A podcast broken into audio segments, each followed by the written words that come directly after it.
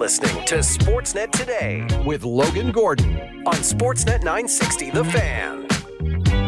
All right, kicking off this hour, we'll be joined by Maddie Rose for a Thursday edition of the Stamps Report. Stampeders and BC Lions, second half of a doubleheader of CFL playoff action on Saturday. 4:30 kickoff from BC Place. That'll go after the Ticats and Als finish up the East semifinal. So stay tuned for that in just a few moments. We're coming to live from the Doug Lacey's Basement Systems downtown studios here in Calgary, Alberta. For Doug Lacey's Basement Systems, Crack Foundation, bowing Foundation walls. They have a simple, permanent solution to stabilize your foundation. Contact Basement Systems. They're all things basementy. Visit dlbasementsystems.com. Hour one, we took a look at the BC Lions side of things with Matt Baker and had a long conversation with the Calgary Flames after they fell for the sixth straight game to the Dallas Stars 4 3 Wednesday night at the Scotiabank Saddledome. Back at practice for the team today as they get set to take on the Seattle Kraken on Saturday night. We'll hear from head coach Ryan Huska following practice a little bit later on. Jordan Oesterle, veteran defenseman for the Calgary Flames, placed on waivers this afternoon as well. So to come as well, we'll dive into the uh, the Calgary Hitmen. They've named their new general manager. It's a familiar face within the organization. Uh, Garry Davidson's going to join us at 2.30 to chat all things Calgary Hitmen, his team, looking for their fifth straight victory coming up on Friday night. Uh, but before we do that, I promised you a Stamps report. Stampeders looking to play uh, upset on Saturday against the BC Lions. Opposite records, but they both are here. Stampeders fell to the Lions last year in the West semifinal. They're hoping for a different result this time around. Let's hear from Matt Rose on this Thursday Stamps report. This, this is the Stamps Report with Matty Rose. The Calgary Stampeders held their final practice Thursday at McMahon Stadium before heading out to the West Coast for the Western semifinal against the BC Lions on Saturday. Calgary and BC will battle at 4:30 after the Alouettes and Tiger Cats play the East semifinal at 1 Saturday afternoon. The last game of the regular season for Calgary was back on Friday, so they had a couple of days of video work and meetings before heading on the practice field. Head coach and general manager Dave Dickenson liked what he saw from the preparation side of things this week. I still like being in the elements. Uh, it wasn't that bad. Today was probably the chilliest day with a little bit of wind. I don't think anybody really let it distract them. We know we're going indoors, but it's really still uh, a fight, and uh, we know what the, what the what to expect. And yet, all playoff games go differently than what you expect. So we know what it's about. Let's see if we can adjust and and find find ways to win a game. Everybody's 0 0 right now. Have you felt like your team has maybe had a little change of mentality going into the playoffs in that sense? Uh, no, but uh, you're right. Uh, really, this, the, the season standings really don't matter now, except you're on the road. So it's it's still uh, one-on-one type of battles. That's what sports is. That's what football is. Uh, who can win their share of one-on-one battles? Who's going to make the play? Who's going to, uh, I guess, uh, not handle pressure or adversity? Those are the things ultimately that we got to see uh, which team can do that, get the win. Always interesting time of year because you got the teams gearing up for playoffs, all while the All Stars and award nominees are getting announced by the league. And teams can use that as a way to celebrate and uplift their players. That's one way to build your team up. But another way to respond would be to with a chip on your shoulder type of mentality when players that you think deserve to be an all star are left off the all star list. The Stampeders had four players who were named. On offense, Reggie Begelton, center Sean McEwen. On defense, defensive defensive lineman Mike Rose and linebacker Micah Awe, all very deserving candidates. One maybe exclusion there, but first, Dave Dickenson's thoughts on the worthy candidates. Uh, listen, I'm always uh, proud of other teams recognizing our players. Um, you know, we didn't have the year we wanted, but we had some great performances. Some guys really worked hard, and uh, you know, happy for those four. Uh, now it's got to be one of those things you think about in the offseason, try to get to work and make sure you can win a game. We'll hear from Jake Maier on the two offensive nominees in a little bit. The starting quarterback talked about McEwen and Begelton, two of the biggest helpers for him this year, whether you want to talk about him staying upright and being healthy all season or the passing numbers. We'll also hear from Micah Always shortly, and he had a chip on his shoulder type of feeling with the fact that Cameron Judge was not named an all star Dave Dickenson was also asked about the exclusion, which I will say surprised me. He's had an outstanding year, but the coach had a very level headed approach, as he typically does. Oh, I mean, uh, listen, he's one of our best. He, I have given a lot of credit to the year. He knows it, but that's the way it goes. It, first off, all stars usually come from winning teams, and uh, we were not a winning team during the regular season. You know, maybe do his uh, do his damage even more so in the playoffs. We'll see what happens. Damn Dave Dickenson's maturity and ability to put things in perspective. I'd look for Judge to have a huge game after not making the All Star list after a pretty dominant season at that wide linebacker. I could give you his stat line, but Micah Awe had it memorized. Had a chance to chat with the Stampeders middle linebacker, talked about his nomination as an All Star, Mike Rose's nomination as an All Star, Cam Judge's lack thereof, but most importantly, what Micah Awe thinks of this BC offense. I think it starts with their um, offense coordinator, um. Um, he, you know, I was there for you know a short time, the, the, players in there, the the offensive guys, all the way from the O line to running back, quarterback, receivers, they believe in him. They know that he's going to put them in the best position possible. And another thing I know about them is like that last game is it's a setup game. I mean, I, I think he probably as soon as that game was over, probably went right to his house and started drawing up plays against us. So um, it's gonna be even harder. It's gonna be even tougher. Um, they're just one of those teams that they're they're they're actually a prolific. You know, they're a prolific offense. When your quarterback has almost, I think he had five, almost five thousand yards. You're not doing that by luck. It's not luck. It's just because they're actually good. Brent Monson. Uh, one of the things that Dave Dickenson has talked about has been needing to make adjustments as this game goes on because, like you said, you're going to see some things that you haven't seen them coming off a bye and planning for you guys. How has Brent Monson have you guys prepared for that, and what have you learned from him just being around him that tells you he's the guy to lead you through this? Yeah, Brent, Brent's the same way. I mean, it's a it's a, the the thing about you know Brent Monson and Coach Dickey, like these guys are competitors. I mean, you, you can see in their play calls. So you know, we kind of go as he goes. And um, I know one thing about Coach Watson is he's he's had a couple games to learn from what um, does. And for us, I mean, it's all about making little tweaks. I mean, Coach Slowick every every series we're on the iPad, and me and Cam are thinking, all right, all right, this is what we saw. Do we need to make any adjustments? Do we need to stay the same? So that's what this game's going to be about, and that's why I think it's so entertaining. I mean, I wish the CFL had like sideline views of you know the offense on the field and okay what's Cam and Judge looking at what are the adjustments they're looking at because it happens every play and that's really what makes football fun and that's what makes it like a chess game so it's gonna be it's gonna be a tough game but Coach Monson you know like I said we go as he goes and whatever he calls we're gonna believe in it and we're gonna we're gonna make sure we execute it. Named an All Star today. What does it mean? It means a lot, honestly. It means a lot. It, you know, it took me six years to get this. Um, I, I, work extremely hard every off season, and you know sometimes it doesn't it doesn't pan out. You know, you, you, can have a guy maybe have 90 tackles, five interceptions, a touchdown, two sacks, two forced fumbles, you know, three TFLs, and uh, still not get All Star. Mm-hmm. Talking about Cam Judge. Um, I'm talking, and, and it's like, you know, I would give up my All Star for Cam because if he wasn't as good as he was, I wouldn't get opportunities um, as, that I did. You know, to be third all time in tackles. You know, that's not something that happens with average people around you. That's something that happens when you have a well linebacker that is deadly. Like you don't want to run it that way, you don't want to pass it that way, but somehow he still got five interceptions. So, you know, Cam Cam to me is all star, not just West Division all star. He's an all star, and um, I'm just glad that I had a guy like that next to me the entire year. The other guy in the defense who was nominated was Mike Rose. Tell me about his season, what he does for you guys. Yeah, I mean, Mike Rose, he, he's X factor. I mean, when you know, there's one thing to maybe have a lot of sacks, a lot of stats in the season, but there's nothing to watch film. And when the offense coordinator is like, okay, before we start with anything, we got to start with 41. Like, how are we going to take care of him? Because then, you know, it makes me free. I mean, if you don't block, if you don't block Mike Rose, you're not getting any yards. So at least if you come to me, you might get two or more yards. So I think you know having a guy like that is actually a game breaker, a game changer, and not just the run game, but in the pass game as a D tackle. It's invaluable.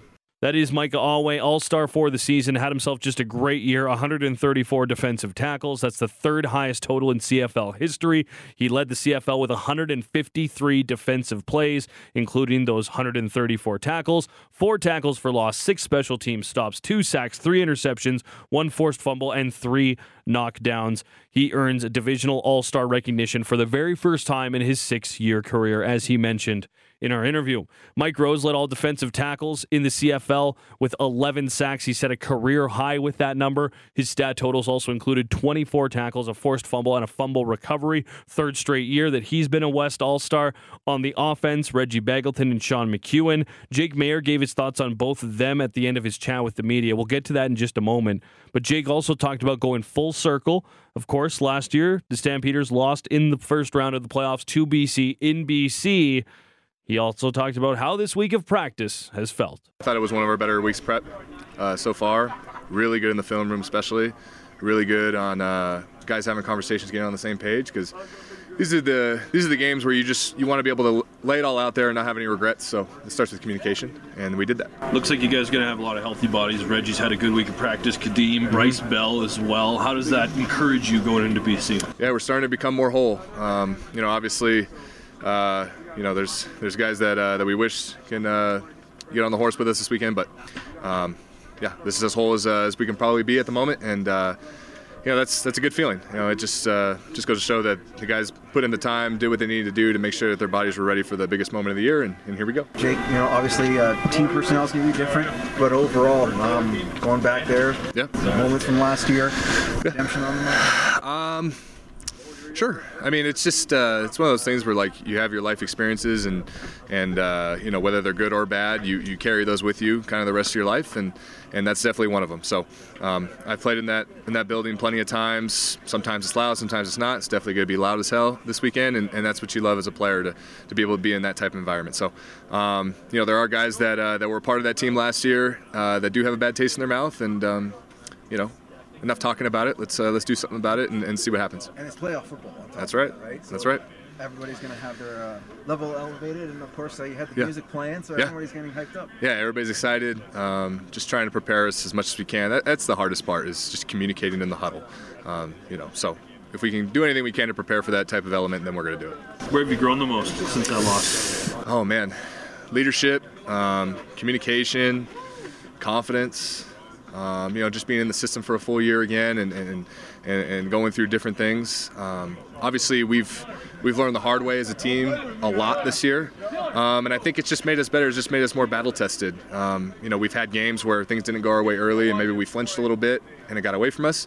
And I would say you know, uh, uh, excluding last week, you know, the game against SAS and the game against BC, you know, things maybe didn't go our way early, and we, we overcame it, and then we were able to mature and, and then you see the bigger picture and, play well late in the game. So um, those are the biggest takeaways for me, uh, and that and that dates back to last year as well. Sean McEwen named an All-Star. Yep. That offensive line allowed the second least amount of sacks in the CFL. Just tell me what his impact was, and maybe a thought on the whole group too. Sean's the best man. He's, um, you know, he's just uh, absolute student of the game. Studies more than anybody, knows more than anybody. Um, I would argue probably has more on his plate than anybody at the center position in the entire league, um, and he's earned that. Uh, he's just a true professional, brother, great friend. Uh, he's just uh, he's everything you want in a center, and I trust him with everything. I mean, it's it, it goes without being said, uh, you know, how much he means to me and, and, and taking care of uh, not just myself, but the running backs and, and allowing the other guys to, to get down the field. So he's, uh, he's, the, he's the leader. He's, you, you could say he's probably the captain of our offense, and it's well deserved, man. He should win that award every year. Tell me about Reggie too. Shoot, man. I mean, when, uh, you know, when, when the bodies were, were, were kind of falling a little bit in the receiver room, you know, it, it was, uh, it was great to have Reggie to kind of lean on and, and kind of carry that burden of you know getting the most attention out on the field and and, and the defensive schemes that he would see were uh, were some of the toughest that any receiver would have to see in this entire league just because he plays in that slot and you know you can always kind of have two uh, two sets of eyes on him as he's running down the field so um, he already plays the game um, at a higher difficulty than most receivers in this league because of that um, and for him to have the success he had the yards the catches late in the season he's starting to score more touchdowns and um, yeah, he deserves everything that comes his way too. And and it, and, and for me, it's it's it's our level of communication that is uh, that I felt like has got us to this point. And um, you know, it, it's only going to continue to grow. But this year, he's uh, he's been my right hand man for sure, and, and he's embraced it every every day. He's tough as nails too. Hell How many yeah. times are you surprised when he gets up so quick from a hit? Uh, I'm never surprised because yeah, like you said, he is tough as hell, and he just puts so much time in his body. Um, he's one of the truest professionals I've been around in terms of that. Um, he's constantly doing rehab. He's constantly doing strength training. He's constantly eating the right stuff. Um, you know, he's making sure that uh, that he's recovering after some of these heavy days where you know he is running so many routes and is getting so many targets, not just in the game but on a daily basis. Um, so yeah, true professional. Stampeders quarterback Jake Maier, he'll be hopping on a plane to BC Friday morning alongside All Stars Reggie Begelton and Sean McEwen. Begelton, the team's leader in receptions with 86 and receiving yards with 1,119. He also led them in receiving touchdowns. He had five, and that despite missing three games. He ranked second in the CFL in catches, sixth in receiving yards. Second time he's been nodded to as an All Star. And Sean McEwen, third time in three seasons as a member of the Stampeders. The Calgary native made 17 starts this season on the Stampeders offensive line that allowed just 34 sacks. That's the third lowest total in the league. They will both try to help the Stampeders do the improbable and upset the Lions Saturday at BC Place. The Stampeders trying to become the first team to win a championship as a sub 500 team since 2016 when the Stampeders lost to the 8 9 and 1 Red Blacks. By my math, the first time since 1999 that a six team win a six win team has made the playoffs. That was Edmonton. They got smoked by Calgary in the opening round. In 1984, it was the 6 9 and 1 Hamilton Tiger Cats who made made it to the Grey Cup, but they lost. That's the best I could find in the last 40 years. So a chance to do something special. It begins with the Lions this Saturday. Depth charts to be released early Friday morning. I would expect Kadeem Carey to be good to go. Reggie Begelton good to go. Brandon Dozier good to go. Jonathan Moxey good to go. Brad Muhammad we'll have to see, but injury report will be out later this afternoon. And of course, like I mentioned, the depth charts will be out Friday as the team gets on their bird out to BC. With your Stampeders report, I'm Matt Rose. Thank you, Maddie. Appreciate that. Once again, 4:30 kickoff Saturday afternoon. The Calgary Stampeders and the BC Lions. This is Sportsnet today. It's Logan Gordon along with you. Uh, shifting our focus back to the Calgary Flames. An off day for the team today. No game uh, until Saturday when they take on the Seattle Kraken. And they were on the practice ice following their sixth straight loss last night to the Dallas Stars. Heard from head coach Ryan Huska a little bit earlier today about the performances from Connor Zary a disappointing night for Matt Coronato. Mentioned earlier as well, Jordan Oesterle placed on waivers today by the Calgary Flames. So we'll see what that means for the lineup heading into Saturday's game as far as lines and D pairings from practice today, courtesy of our pal Pat Steinberg, Jonathan Huberdeau with Elias Lindholm and Andrew Mangiapane, Connor Zary with Kadri and Sharangovich. No surprise, they were the best line for the Flames last night. Dryden Hunt on the left side of Backlund and Coleman. Greer with Dubé and Dewar. Matt Coronato shifting in as the extra winger on that fourth line. Your D pairings Weegar with Anderson, Hanifin with Tanev, Gilbert with Oesterle, Zadorov operating as the extra uh, defenseman today. He had a family issue yesterday um, that caused him to miss last night's game. Um, hoping for the best for Nikita Zadorov and his family. Um, anytime something like that comes up last minute, you always worry about what that means. Uh, hopefully everything's okay, and we see Nikita uh, back on the ice uh, as soon as possible as far as game condition goes for the uh, the Calgary Flames. Let's uh, hear from a couple members of the team following practice on Thursday, starting with the head coach who saw some good things from his team in that loss to Dallas, but are still waiting for them to put it all together and pick up a win. Hopefully Saturday that time when the six game losing streak comes to an end. But here's head coach Ryan Huska following a Flames practice Thursday at the Scotiabank Saddledome. I know you didn't get the result you wanted last night, but now that you've had a chance to watch the game again, I'm sure uh, a lot to like. Um, yeah, as we mentioned last night, the the resolve in the third period was good. I mean, we played two pretty good periods. You can say the the second period um, was not uh, for the most part. You know, so that's the consistency that we have to we have to strive for. What did you do to create some more scoring opportunities last night? It's not really anything that I did.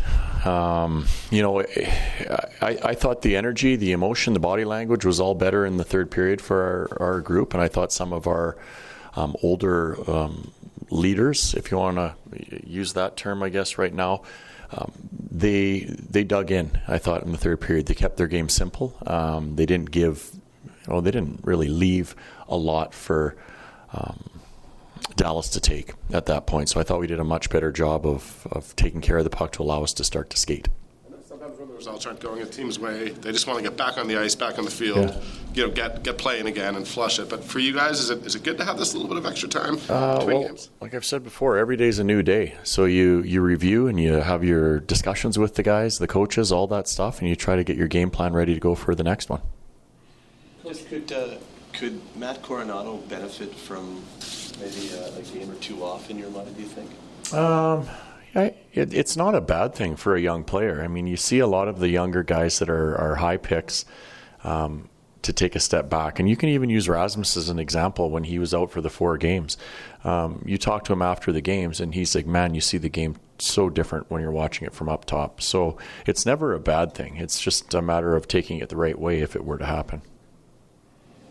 It's for curiosity that at the end of the practice, there was that drill where you had the one yeah. sort of horizontal and one vertical. What, what's the purpose of that, or were you trying to teach? The uh, it's more of a power play drill, I guess I would say. So it's it's getting your units to have to work in smaller spaces. Um, one's a little bit narrower, one's a little bit wider, and, and work on the quick passing, quick shooting. Yeah. Ryan, I'm, I'm sure, and, and I know you were a captain during your career. I'm sure it's always challenging to be a captain when mm-hmm. a team is going through a losing skid. How, mm-hmm. Have you seen Mikael Backlund try to kind of lead through this stretch? I, I, think he's grown a lot, to be quite honest with you. Um, you uh, there was times in years prior where you didn't really hear much from him in certain situations. So he's one of those guys that typically goes out and plays, um, and he lets a lot of his leading come from his play. But over the last little bit, he's more vocal now. I mean, he's he's invested in it and he's engaged, and he wants to um, help turn the corner with and for our team. I guess I should say. So I've been I've been really impressed with his progression.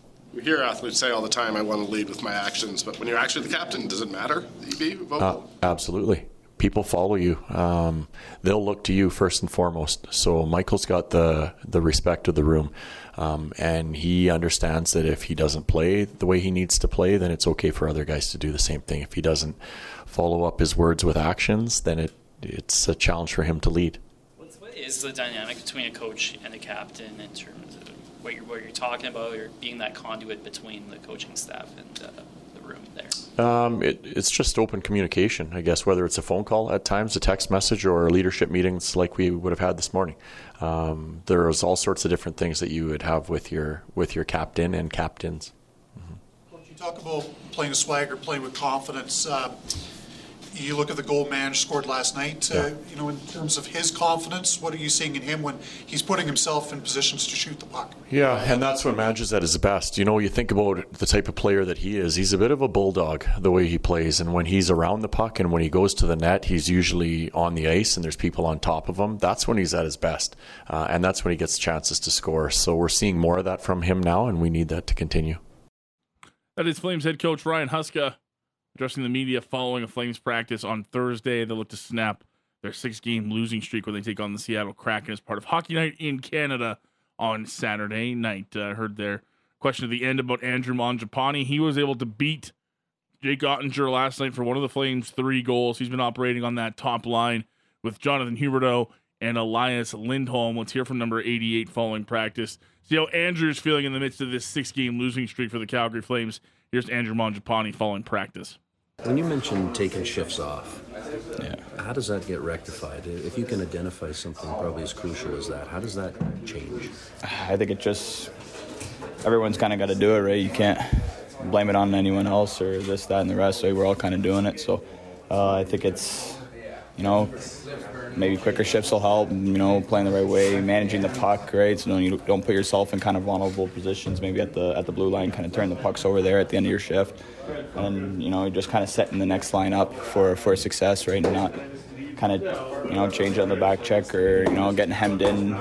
You know, just kind of living to see another day. Try to help out the next line and and you know, I think that'll go a long way for us. When you have a third period like that, yeah. does that give you reason for optimism going forward, yeah. or is that more on the deflating side? We threw everything and we didn't get the reward. No, I think uh, if we play like that in the third period, we're going to win a lot of games, right? And that's the where we have to play, right? We were, we were hard on pucks, hard on the forecheck you know, supporting each other in the, in the, D zone, breaking out as five. Like we were doing the right things, right? And um, yes, it was maybe a little too late, but you know, next game we got to come out and and play like that the first period, right? Play like that the second period, play like that the third period, and I'm sure we're going to get the results. Should have just answered my question, but there's got to be a balance, right? Because obviously it's a wins and loss business. But Yeah. At the same time, I mean, it is a process, and you guys played really well, objectively speaking. Yeah. You remove this from the six-game losing streak, and losing 4-3 to a very good Dallas team isn't the end of the world, really. No, right? But like you said, we're on a six-game losing streak, so we gotta stop that skid uh, in Seattle, right? And that's got to be our mindset. We just got to go out there and just kind of win one game, win that, focus on that game, and win win it, right? And like you said, it's a win-loss kind of business, and uh, we just kind of got to go out there, play like we did in the third period, and get the win. And and I think you know we got to build off build off it, right? Uh, we're thankful, I guess, that there's a lot of, I guess, time uh, still left in the season. So we just gotta, you know, keep going and, and keep playing the way we can. Does it feel like the clock is ticking? though? I know it's only November, but you guys are realistic about what's going on. And does it feel like uh, the clock is ticking right now? Um, yeah, for sure, right? I mean, I don't know if the clock's kind of ticking, right? I think we know that we have a lot of time, but I know we gotta end this skid, right? And we gotta start piling wins, right? And we gotta go on our win streak our, ourselves to kind of balance it out and even it out, right? So um, I think our mindsets, like I said, just got to be focusing on that one win and getting that under our belt and kind of go from there. Andrew, uh, Ryan Huska told us yesterday that so far he thinks you've been the best fit on the right side of the line with Elias Lindholm and Jonathan Huberdeau. Do you feel like you three have all the elements you need to form a good line? Yeah, I think so. I think those two are, you know, two good, smart hockey players, right? So I think uh, me kind of coming in there, just trying to play my game, be tenacious, you know, hard on pucks, and you know, you know, kind of get open, and they'll be able to find you. Um, so I think, uh, you know, I think we still got to kind of work on our chemistry and build uh, build off what we did yesterday, and just keep adding on to it, right? So I think that's the that's the key, and just kind of, you know, knowing where each other are on the ice will help out a lot. With chemistry with that line off the ice, is there a lot of communication? If so, what's that like between, or is it at this point everybody knows what they have to do? It's just about execution. Oh, a little bit of both, right? I think we all know kind of what we, we have to do, and everyone's kind of kind of got to get going and you know focus on themselves and do whatever they do to well to help the team win. But um, there's also communications where okay, if there's a line rush or if there's a forechecking thing that we want to talk about or that you know where he likes this puck or what he wants there, right? Just little things where you know you don't know until you're actually on the ice with them and, and you're actually seeing okay they like it in this position or they you know they want to rim it down here or something like that right so it's just little things where um, that you talk and discuss and that'll help out the chemistry right You look at your goal last night, like goal scorer's goal, right? What, uh, what's your confidence level like when you find yourself in those opportunities to shoot? yeah um, feeling good right I think uh, got to be able to get kind of more shots than that I think as a team right so I think um, me myself like I said to play with two smart players that'll that'll find you in the open space so I'm just trying to get open and you know get the shot off and get it to the net as much as I can Andrew Mangiapane, Falling Flames practice on Thursday. He scored in the Flames 4 3 loss to the Dallas Stars, and they'll need more out of him and that line with Elias Lindholm and Jonathan Huberdeau as they look to snap the six game losing streak Saturday against the Seattle Kraken. All your Flames coverage right here on Sportsnet 960, The Fan. We will take a break. We'll come back on the other side, diving into the little brothers at the Scotiabank Saddledome. The Calgary Hitmen announced that uh, Garry Davidson had been announced as their next general manager, the sixth GM in franchise history. We'll talk to the man taking over the GM chair for the Calgary Hitmen next as Sportsnet Today rolls on here on Sportsnet 960 The Fan. The Calgary Flames are off until Saturday when they head to Seattle to take on the Kraken as part of Hockey Night in Canada.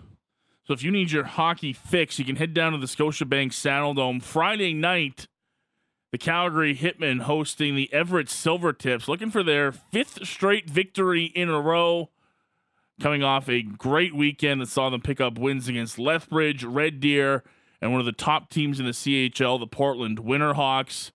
I'll have your pregame show at 6 o'clock tomorrow night while Brad Curl and Jeff Hollick have the call of the Hitmen and the Everett Silvertips at 7 right here on Sportsnet 960 The Fan.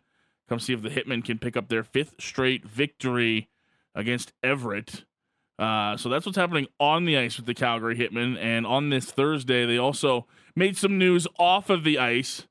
They've announced that Garry Davidson has been named the next general manager of the team, the sixth GM in franchise history, a storied hockey career. He spent the last couple years with the organization uh, as director of player personnel and now moves to the GM chair. And he's kind enough to give us some time this afternoon down the Atlas Pizza and Sports Bar guest hotline. Garry, thank you for the time today, sir. How are you? I'm good, thank you. Uh, congratulations on your new role as uh, general manager of the Calgary Hitmen.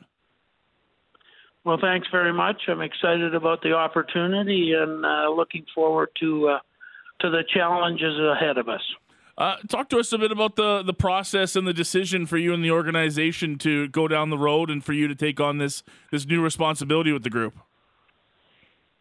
Uh, yeah, well, I was hired a couple of years ago as director of player personnel, uh, involved primarily in in in, the, in our drafting and developing our or taking our list and uh, and and making it better. And uh, after a couple of years here, they decided that they was go- they were going to make some changes. They asked me if I would step in in the interim and uh, sort of take the the role of GM, but with the title of director of player uh, hockey operations. Uh, but in the last month or so, they've offered me an extension and a full time uh, title and position of GM, and I was really excited to have the opportunity and looking forward to it very much. You've been a GM in the WHL before, Garry. How excited are you to to get back to that role with the Calgary Hitmen? It's been some time since you were uh, doing this job in Everett.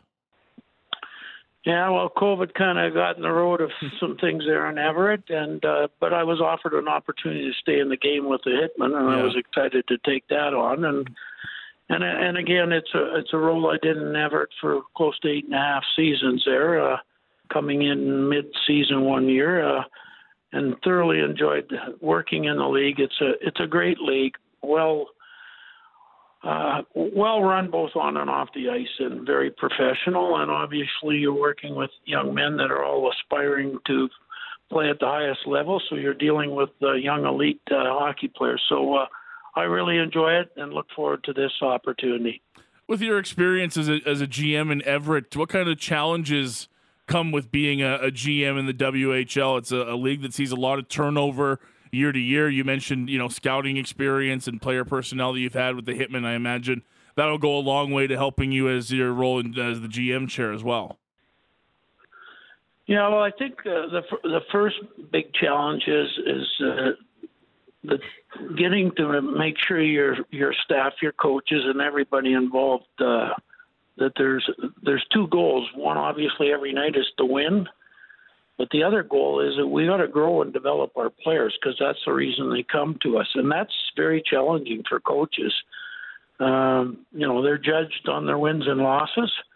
Uh, and so, as a GM and a past coach, I, I certainly appreciate that, but I also understand the value in in what can happen for our organization if we take our young people and we grow them and and, and make them better, uh, because that will ultimately result in more wins on the ice as well. So that's a, that's a very challenging thing, and and again, I I, I certainly appreciate uh, the difficult spot we put put our coaches in. Uh, it's not like the pro game where every night you're you're you're coaching and, and uh, goal tonight is to win and get two points. Uh, which we want to do that here with the Hitmen, but we also have to deal with developing and growing our players. So uh, that's a that's a challenge. Uh, I think the other challenge is is the recruitment side. You you uh, you pick good players, but that's not the only thing you ought to do. Then you have to recruit them, and uh, and that's a that's always been a challenge uh, over the last number of years I've been in the business. Uh, there's only one pool of players,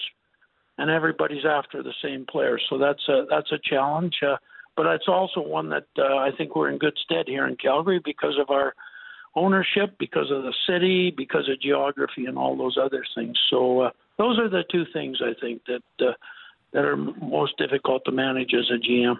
I was just going to ask you as a as a GM going forward, when you look at, at what Calgary has to offer, obviously for some kids it's exciting to be in an NHL building that also houses the Wranglers and the Flames and to play, you know, sometimes in front of, of big crowds. The Teddy Bear Toss is always a, a very heavily attended one there. But uh, you mentioned a couple features there. How do you sell Calgary as an organization to these to these young men as far as development goes, and that this is the the right place to take the next step for their careers? Well, again, I think first of all, you saw the Western Hockey League as a, one of the best development junior leagues in the world. Uh, secondly, uh, I think it's a piece of cake to sell this city. I mean, it's an awesome city. It's uh, it has everything that you need to to, to have success, uh, not only in hockey but in many facets of life. Um, and then we make sure that our program uh, has got all the necessary uh, pillars in place, and that's uh, uh, a good facility to play in, good staff around them, an education component, billeting, uh, all, all those sorts of things. Uh, and I can assure you, uh, uh, the, the, the location and geographics of Calgary make it a real plus too. We're in the middle of the the footprint of the Western Hockey League, but also we've got an international airport where you can you can get here very easily in comparison to some of the other centers. So, which is attractive for for the parents probably more than the players themselves. So, mm-hmm. uh, it's it's a pretty easy sell, I think, to sell the Calgary City, the uh, the Hitmen uh, program as well. Uh, Garry, when you look at the organization that's been set in front of you, you're obviously very familiar with it, spending the last couple years in a different role. But when you look at the coaching staff and the players that you have set in front of you, how do you feel about where your organization sits today and where the direction of the team is going forward? Well, I feel really good today. I think we got a lot of really good young players coming in uh, this year and in the future. I think we've uh, got some outstanding young men out there playing at the midget level that'll join our organization next year or the year after. I also really like our staff here, uh, both uh, when it comes to the hockey operations staff, but all the other support staff as well. Uh, I think the biggest thing is, as I, I've tried to get across to the to the coaching staff, that look at I'm here to support you, and we're gonna we're gonna look, look to win and win each and every night but but it's also right now the optimum word is a little bit of patience because we do have one of the youngest, if not the youngest team in the league, and uh, with that uh, there'll be probably a few trying nights and maybe uh, some stretches. And we went through the first ten games was a difficult stretch, uh, but the last number of games we've. Uh, I think we got everybody pulling on the same end of the rope, which is important. I, I, I think uh, particularly the coaching staff now appreciates what what we're trying to do moving forward here, and uh, I feel very positive about both the whole group of people. And and again, an organization is only as good as the people they have in it. So I think it's looking really bright for us, a good future, but also a really good future with all the young players that we're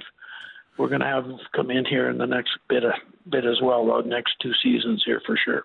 You, you mentioned how difficult it can be sometimes for a coach in the WHL to balance winning and player development. It's something you know from your time as a coach, and uh, I imagine that leads to a, a, kind of a unique relationship that you can have as a GM with head coach Steve Hamilton because you know some of the the difficulties that he'll face. They're ones that you've handled as a coach uh, during your time uh, in that position as well.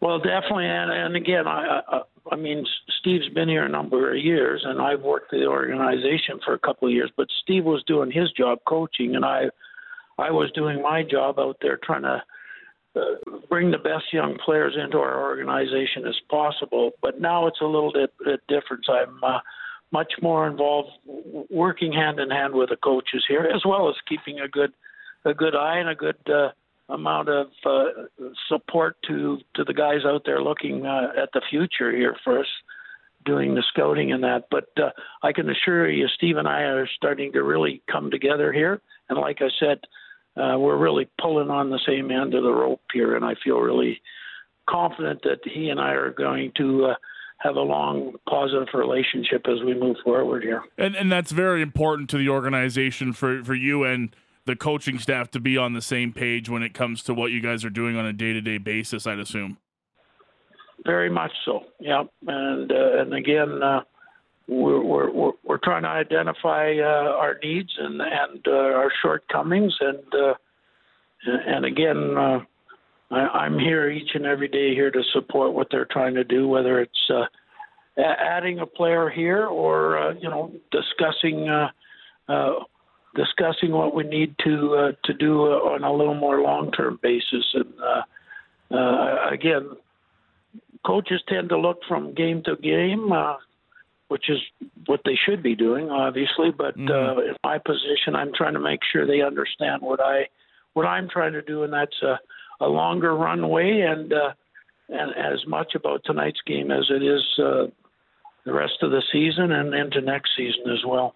Uh, I, I'd love to ask you, just from a, a, player personnel and a player development standpoint, how the last couple years in the WHL have changed post COVID. I know for a lot of people, and, and going through a WHL season that was so different uh, uh, not all that long ago, that the process of recruiting players and finding players and convincing them to come somewhere was was very difficult for a while. How is that?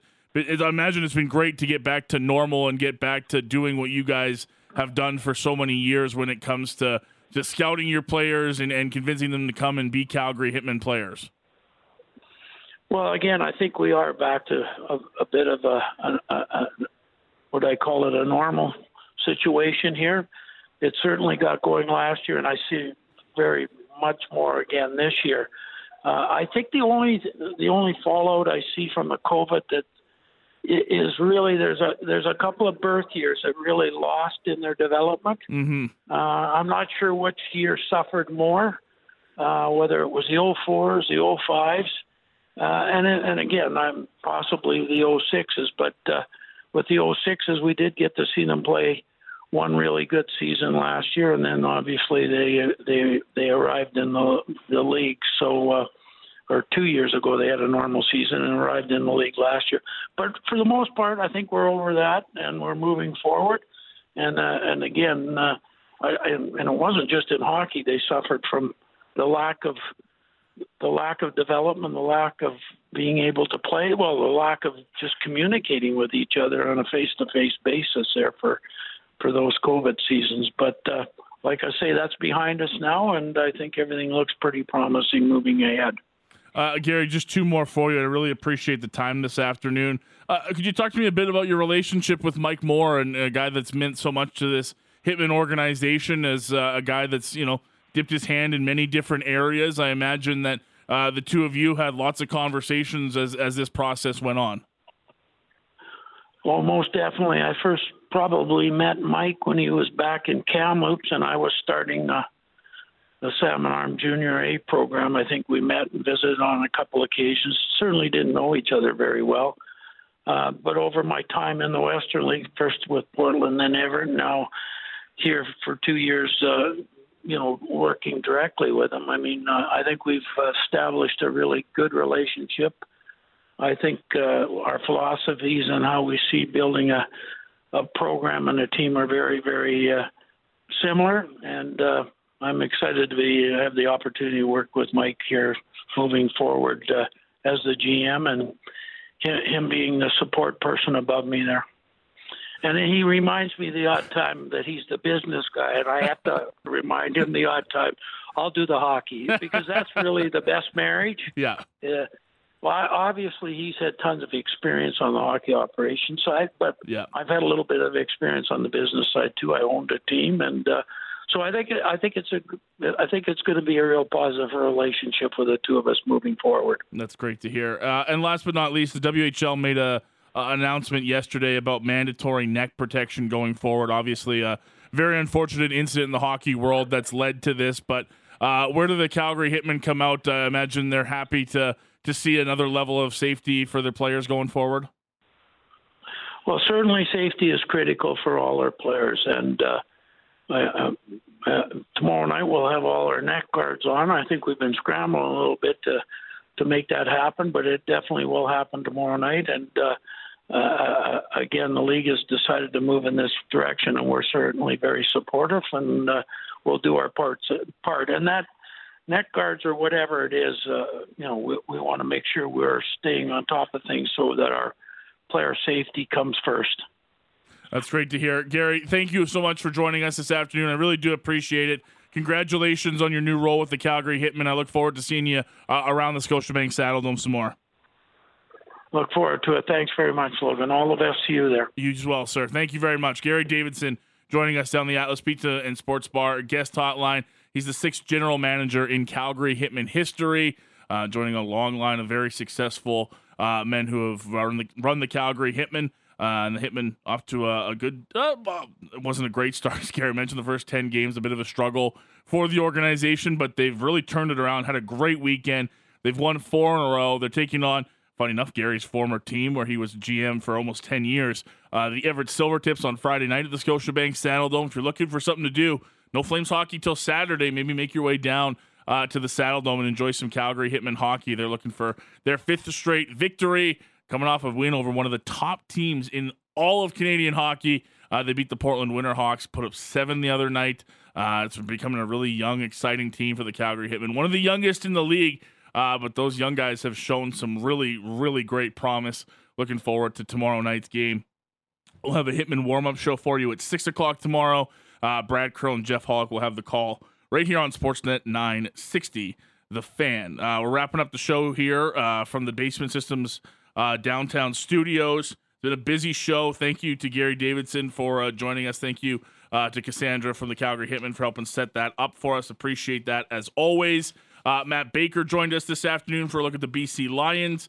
Had a stamps report with Matty Rose. Appreciate all of that.